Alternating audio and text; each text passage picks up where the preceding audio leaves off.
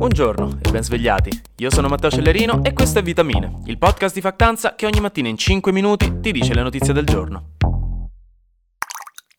Una giornata intensa, quella di ieri per la Sardegna. Stanno finendo febbraio col botto perché domenica hanno votato per eleggere il nuovo governatore o governatrice della regione termine che mi piace sempre molto di più di presidente di regione. Governatore ti dà proprio quell'idea di vecchi tempi, magari di un sindaco che si presenta con un fucile da caccia quando c'è qualcosa che non va nel suo paese. Non lo so, governatore molto meglio di presidente di regione. Scherzi a parte, in Sardegna hanno votato per eleggere il nuovo presidente di regione, dopo cinque anni di governo di Cristian Solinas, di centrodestra.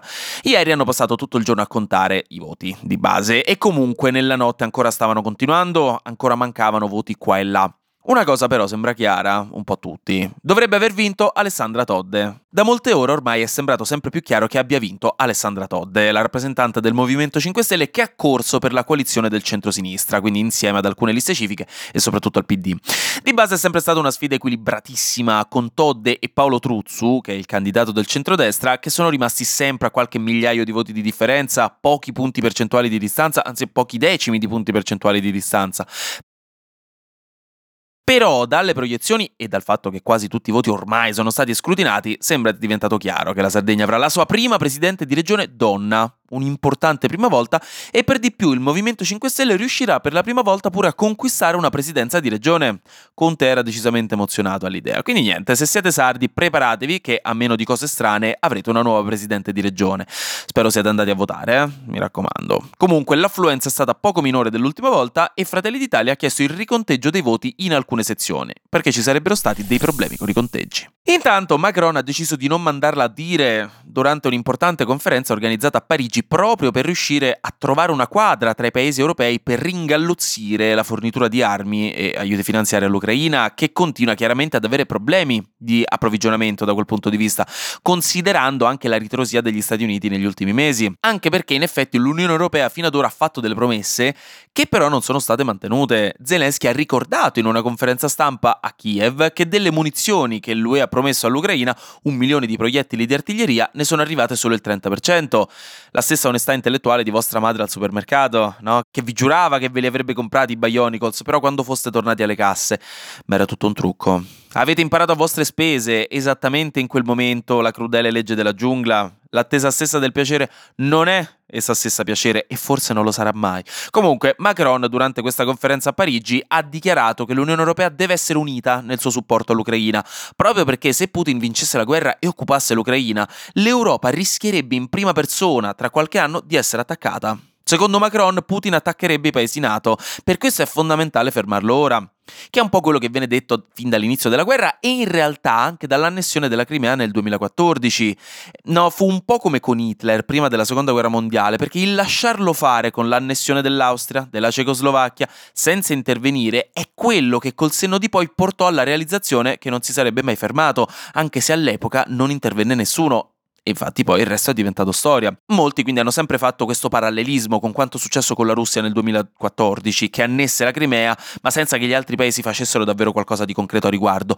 Ed è per questo che questa volta, con questa invasione, i paesi europei si sono attivati così impegnativamente, proprio per la paura che un segnale di debolezza geopolitica potesse dare ossigeno all'imperialismo neozarista. Quindi ora si sta ragionando su un modo comune per indirizzare gli sforzi economici e bellici per l'Ucraina, con il primo ministro estone che per esempio ha proposto proposto di emettere 100 miliardi di euro di titoli di Stato europei, i cosiddetti Eurobond, per finanziare collettivamente la spesa militare, mentre la Repubblica Ceca ha proposto di passare attraverso paesi terzi per le forniture di munizioni. Insomma, è un periodo in cui in effetti c'è molta coesione a livello europeo sulla necessità di aiutare Kiev, ma non ci sono molte idee definitive su come farlo, visto che in effetti manca una figura centrale che possa coordinare gli sforzi e le necessità dei vari paesi. Quindi per ora la situazione è ancora un po' fluida, ma si sta lavorando per renderla più concreta. Intanto sono partite, e meno male, delle verifiche da parte della procura, ma nello specifico da parte dei carabinieri, nei confronti della polizia di quei 15 gentiluomini che pochi giorni fa hanno manganellato gli studenti a Pisa, non so se vi ricordate, Nel weekend ci sono state delle proteste per un evidente, eccessivo e ingiustificato utilizzo della forza da parte della polizia nei confronti di studenti e studentesse, molti minorenni senza nulla in mano. Tanto che è intervenuto persino Mattarella, si è ringraziato nonno Sergio con un comunicato in cui ha criticato apertamente l'utilizzo della forza della polizia e dicendo di aver chiamato il ministro dell'interno Piantedosi perché sti manganelli tocca che gli foderano il manico, continuano a scivolargli dalle mani sulle teste dei manifestanti. La Procura di Pisa ha aperto quindi delle indagini sulla situazione e su quella che è stata la catena di comando in quel momento fatale. Per ora le indagini non hanno ipotesi di reato, però comunque potrebbero esserci delle conseguenze per quanto accaduto, addirittura per l'intera squadra del reparto mobile di Pisa che potrebbe finire sotto indagine. Comunque domenica sera al Viminale a Roma ci sono state delle proteste con 1000-2000 persone davanti al Ministero dell'Interno proprio per chiedere le dimissioni di Piantedosi, in quella che chiaramente è diventata una questione sentita, visto che non è la prima volta negli ultimi mesi e neanche negli ultimi due decenni che si percepiscono reazioni esagerate nei confronti di chi manifesta pacificamente, come anche era successo a Napoli davanti alla sede della RAI qualche settimana fa, se vi ricordate, o che ne so, al G8 di Genova. Comunque, insomma, Piantedosi ha ammesso che ci sono stati dei problemi e che lavoreranno al Ministero per chiarire tutto quanto. E infine, Flash News. Tajani è diventato ufficialmente il nuovo segretario nazionale di Forza Italia dopo la morte del suo ex leader Berlusconi. In Bangladesh la Corte Suprema ha deciso che la caccia e la cattura degli elefanti asiatici è d'ora in poi bandita. Elefanti asiatici che sono una specie drammaticamente a rischio estinzione, visto che in Bangladesh nello specifico ne esistono solo 200, di cui la metà in cattività. Mentre sembra che l'esercito israeliano abbia effettivamente elaborato un piano per l'evacuazione dei civili a Rafah, la città nella striscia di Gaza che sta sul confine egiziano dove sono stati costretti a ripararsi 1.400.000 palestinesi e che Israele da qualche settimana ha dichiarato che vuole assediare per stanare i membri di Hamas, con grosse polemiche relative alle vittime palestinesi che non saprebbero dove andare in caso di un altro attacco. Sembra quindi che un piano per l'evacuazione sia stato presentato al gabinetto di guerra di Israele. Saremo a vedremo.